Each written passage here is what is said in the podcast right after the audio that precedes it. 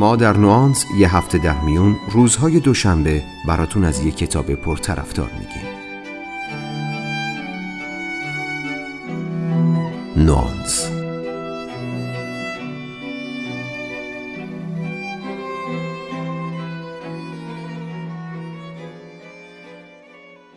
اینکه تلاش کنیم آدم خوبی باشیم تو نگاه اول ممکنه چندان موضوع هیجان انگیزی نباشه. معنای نایس بودن برای خیلی از آدمها مترادف با سر به زیر بودن، بی بخار بودن یا حتی به شکل خجالت آوری بیخاصیت بودن. در تئوری شاید اکثر ما به خوب بودن باور داشته باشیم اما وقتی پای عمل به میون میاد بهش به عنوان آخرین گزینه نگاه می‌کنیم. این بدگمانی ممکنه یه ریشه تاریخی هم داشته باشه. چطور؟ براتون میگم.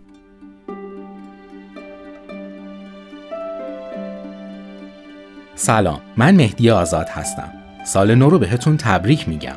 شما شنونده هفدهمین اپیزود از پادکست نوانس هستید که در نیمه دوم فروردین ماه منتشر شده.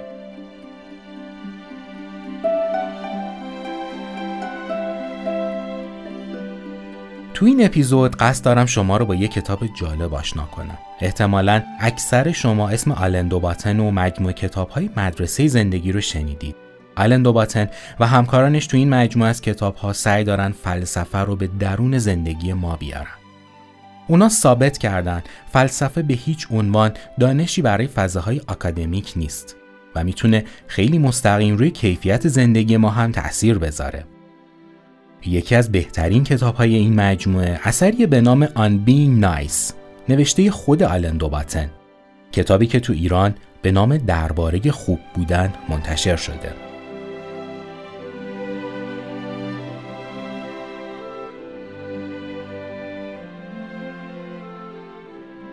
یادتونه گفتم بدگمانی ما به خوب بودن ممکنه ریشه تاریخی داشته باشه؟ دوباتن در کتاب درباره خوب بودن از چهار تا ریشه تاریخی درباره این بدگمانی پرده برمیداره. اول میراث مسیحیت وقتی به تاریخ مسیحیت نگاه می‌کنیم متوجه میشیم که نگاه اکثر باورمندان به این دین نسبت به افراد موفق چندان مثبت نیست. افرادی که در روایت های مسیحی جزو مخالفان معنویت عیسی مسیح هستند. معمولا یا از قشر ثروتمندن یا از قشر سیاستمداران صاحب قدرت. در حالی که بیشتر کسانی که به عیسی ایمان میارن از بین طبقات فرودست اجتماعن به این ترتیب این روایت ها حسی رو ایجاد کرده که شما یا خوب هستید یا یا آدم موفق. این دیدگاه منحصر به مسیحیت نیست. وقتی به بیشتر ادیان بزرگ دنیا نگاه می‌کنید مخصوصا ادیانی که باورمندان زیادی دارند باز هم همین تضاد رو می‌بینید دومین جریانی که دوباتن روش تاکید داره میراث رومانتیک گراییه رومانتیسیسم تقریبا 200 سال اروپا و بعد به تدریج بیشتر نقاط دنیا رو تحت تاثیر خودش قرار داد. تو این جنبش فرهنگی خوب بودن به معنای احساساتی بودن، پرشور بودن و البته رعایت نکردن اصول متداول اخلاقیه.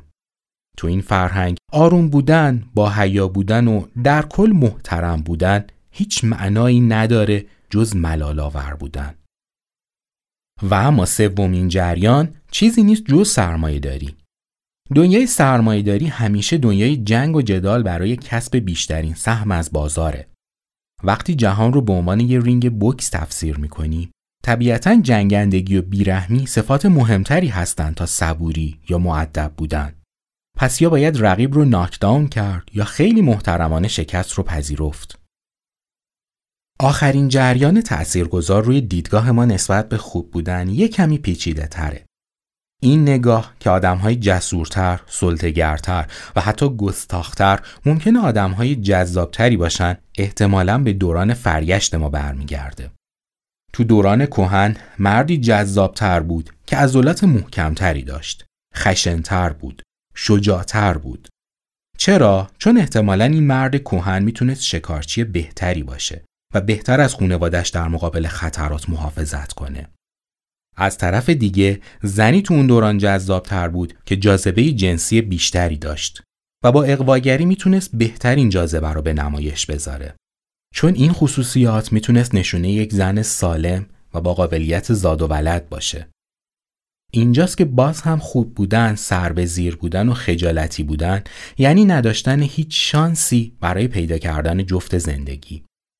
ولی با تمام این اصاف واقعا هیچ نکته مثبتی تو خوب بودن نیست. نمیشه خوب بودن رو با موفق بودن جمع بست. نمیشه هم خوب بود هم پرشر و شور. از منظر آلن دوباتن جواب هر دو سوال مثبته. اون میگه خوب بودن فضیلتیه که چشم انتظار کشف دوباره، احیا و ارجگذاری آشتی جویانه است.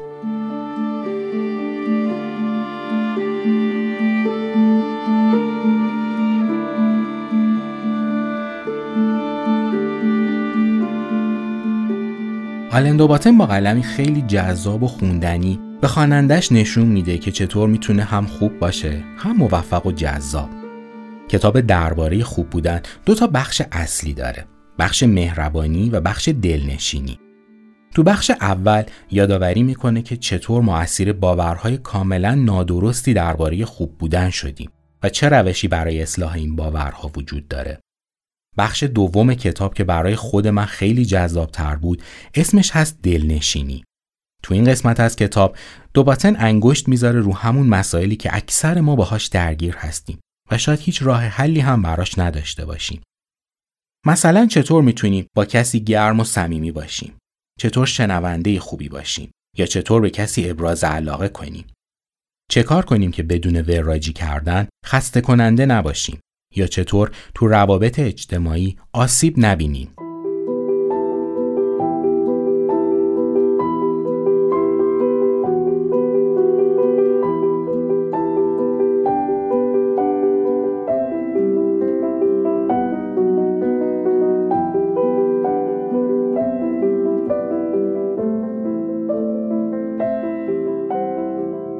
یادتونه گفتم جامعه ما برنده ها رو خیلی دوست داره؟ مشکل بزرگ این جامعه اینه که نمی‌دونه خیلی عظیمی از بازنده هاش چه کار کنه.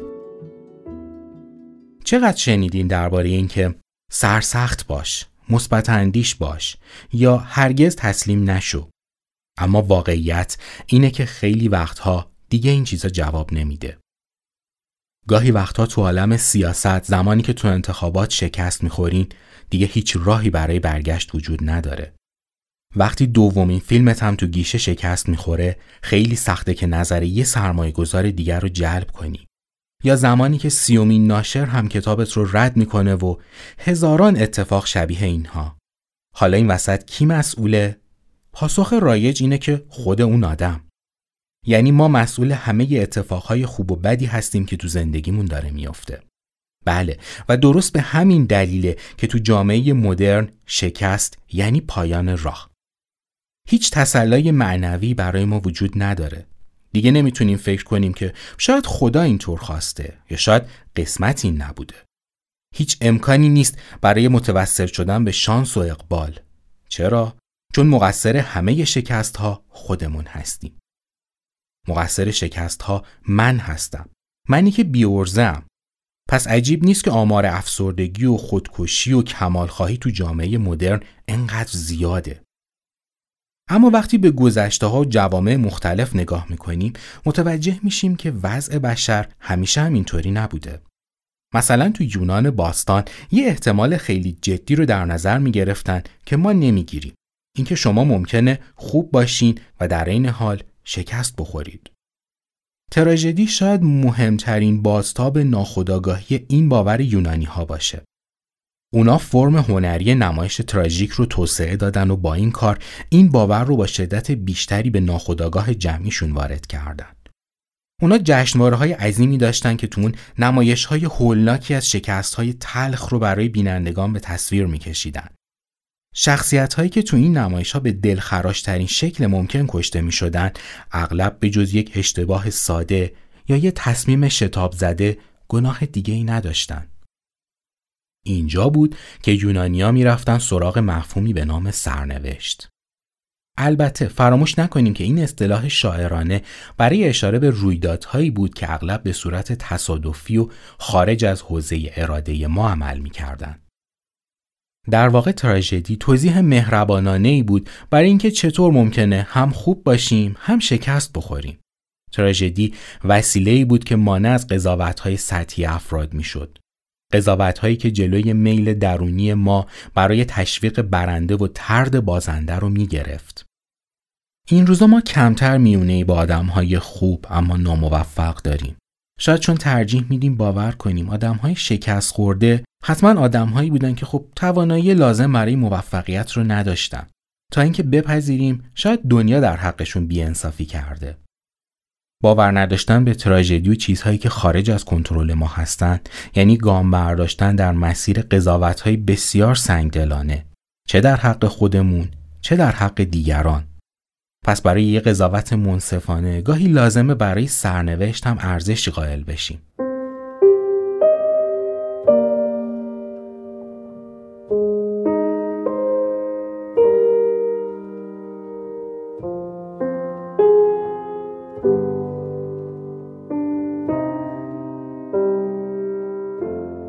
همونجوری که گفتم دوباتن تو بخش دوم کتابش میره سراغ راهکارهایی که به خوانندش کمک کنه شخص جذابتری باشه.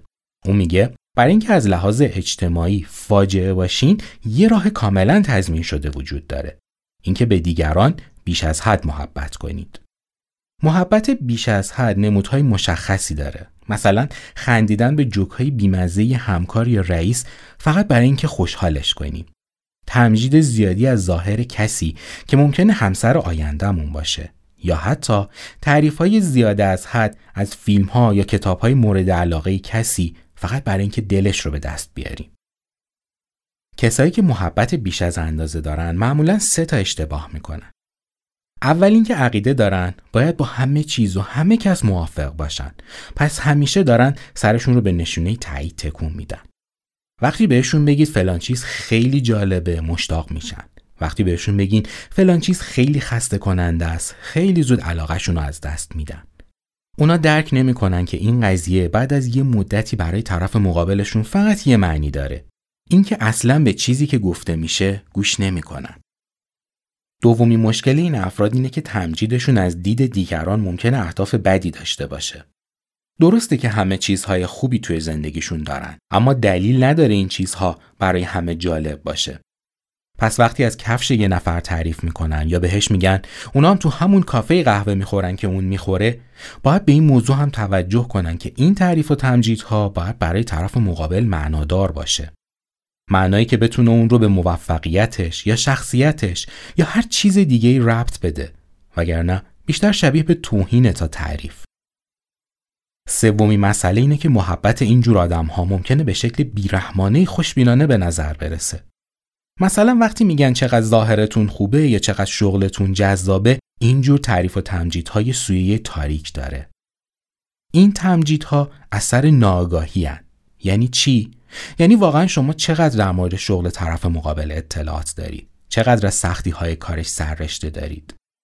پس وقتی این تعریف و تمجید رو به سمتش میفرستین اون رو به یاد سختی ها و مشکلات شغلش میندازید و اینجوری سمت تاریک زندگی رو براش روشنتر می‌کنید. در مقابل همه اینها برای اکثر آدم ها یه دوستی صمیمانه خیلی جذاب تره. لازم نیست روابطتون تند و پرشور باشه. برای داشتن یه رابطه دلچسب سه تا چیز رو همیشه تو خاطرتون داشته باشین. اول اینکه مخالفت لزوما چیز وحشتناکی نیست. خیلی وقتها تو جریان یه بحث پرتنش کلی چیز جدید یاد می‌گیریم و رابطمون هم بهتر میشه. دوم اینکه فراموش نکنید مردم دوست دارن به خاطر چیزایی ازشون تعریف و تمجید بشه که خودشون هم بهش افتخار می‌کنن. استفاده بیش از حد از تعریف و تمجید به عنوان یه وسیله برای ایجاد ارتباط اون رو به یه سلاح بیاثر تبدیل می‌کنه. در نهایت اینکه ما بیشتر از صحبت با کسایی احساس لذت می‌کنیم که سعی می‌کنن ما رو درک کنن نه کسایی که دائم به فکر تعریف کردن از ما هستن. آلن دوباتن تو این بخش از کتاب نکته رو مطرح می‌کنه که برای من خیلی جالب بود. اون میگه راز ارتباط خوب اینه که به این نتیجه برسیم که آدم ها واقعا موجودات چندان بیگانه و غریبه ای نیستن. پس چیزی که ما از خودمون و احساساتمون شناختیم می‌تونه کلیدی باشه برای درک بهتر دیگران. اشتباه کسی که محبت بیش از حد می‌کنه اینه که یه جور افتادگی رقت انگیز تو شخصیتش داره. افتادگی که بیشتر از سر کمبود اعتماد به نفسه. بهترین راه برای اقوای دیگران به شکل مناسب و با اعتماد به نفس اینه که اول با خودمون تمرین کنیم. هیچ مشکلی نیست اگه گند بزنیم. مجبوریم گاهی حتی ریسک تنها موندن رو هم بپذیریم. فقط در این صورته که می‌تونیم شانس داشتن یه رابطه خوب رو پیدا کنیم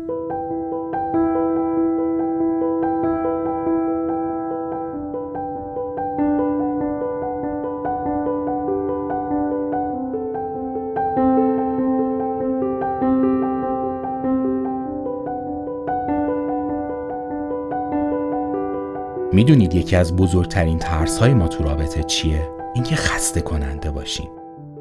مردم همیشه نگران این هستند که در ارتباط با دیگران جسارت لازم رو ندارن. تو این بخش از کتاب آلن دوباتن به سبک همیشگی خودش نقبی می‌زنه به دنیای هنر. اون میگه یکی از بزرگترین درس های تاریخ هنر اینه که هیچ چیز به ذاتی وجود نداره که باعث بشه چیزی یا کسی خسته کننده به نظر بیاد. تو بزرگترین نقاشی های تاریخ هیچ چیز عجیب و غریبی نیست. به عکس اونها بیشتر نوع نگاه متفاوتی به یک چیز هستن. چیزی که ممکنه کاملا عادی باشه. چیزی که هر روز میبینیمش اما بهش توجه نمی کنیم. تصاویری از یه خونه روستایی یا چند تا درخت یا یه پل اینا اصولا چیز خاصی نیستن. پس راز این همه جذابیت کجاست؟ اگه بخوام خیلی صادقانه بگم خسته کننده بودن یعنی من جسارت ندارم خودم رو ابراز کنم. وقتی تو رابطه موفق میشیم که شجاعت این رو داشته باشیم در مورد حسادت هامون، قضاوت هامون یا رویاهامون صحبت کنیم. آدم جذاب الزاما کسی نیست که ظاهر جذابی داره. جاهای خاصی رفته، با آدمهای معروفی شام خورده یا یه نقشی تو انقلابهای جهانی داشته. آدم جذاب کسی نیست که می‌تونه در مورد پیچیده ترین مسائل فلسفی یا علمی صحبت کنه. آدمای جذاب کسایی هستند که به عنوان یک شنونده خوب رشد کردن و در تقابل بین عقل و احساسشون به یه تعادل مناسب رسیدن. وقتی تو گفتگوها احساسات درونی خودمون رو ندیده می‌گیریم احتمالا داریم ذهنمون رو از چیزهای واقعی دور می‌کنیم که ممکنه به نظرمون برسه خیلی به هنجار نیست. شاید به همین علته که موقع تعریف کردن یه ماجرا به جای تأکید روی چیزهایی مثل احساس گناه، جذابیت پنهان جنسی یا افسردگیمون به تعریف ماجراهای بیرونی و رفتن و اومدن دیگران بسنده می‌کنیم. می‌دونین چرا بچه های پنج سال جذابن؟ چون هیچی رو پنهان نمی‌کنن. اونا با احساسات درونی خودشون زندگی می‌کنن. درست برخلاف بزرگترها اصلا تلاش نمی‌کنن عادی یا موفق به نظر برسن. آدم جذاب به بیان ساده کسیه که درست میره سراغ همون چیزی که ما دنبالش هستیم. اون نگاه سانسور نشده ای داره به رویه های کوچیکی که ما داریم ازش فرار می‌کنیم. اون می‌تونه به همون قوت قلب بده. چرا؟ چون به همون میگه ما تو آرزوهای ترسناک، خاص یا شاید حتی غیر اخلاقی خودمون تنها نیستیم.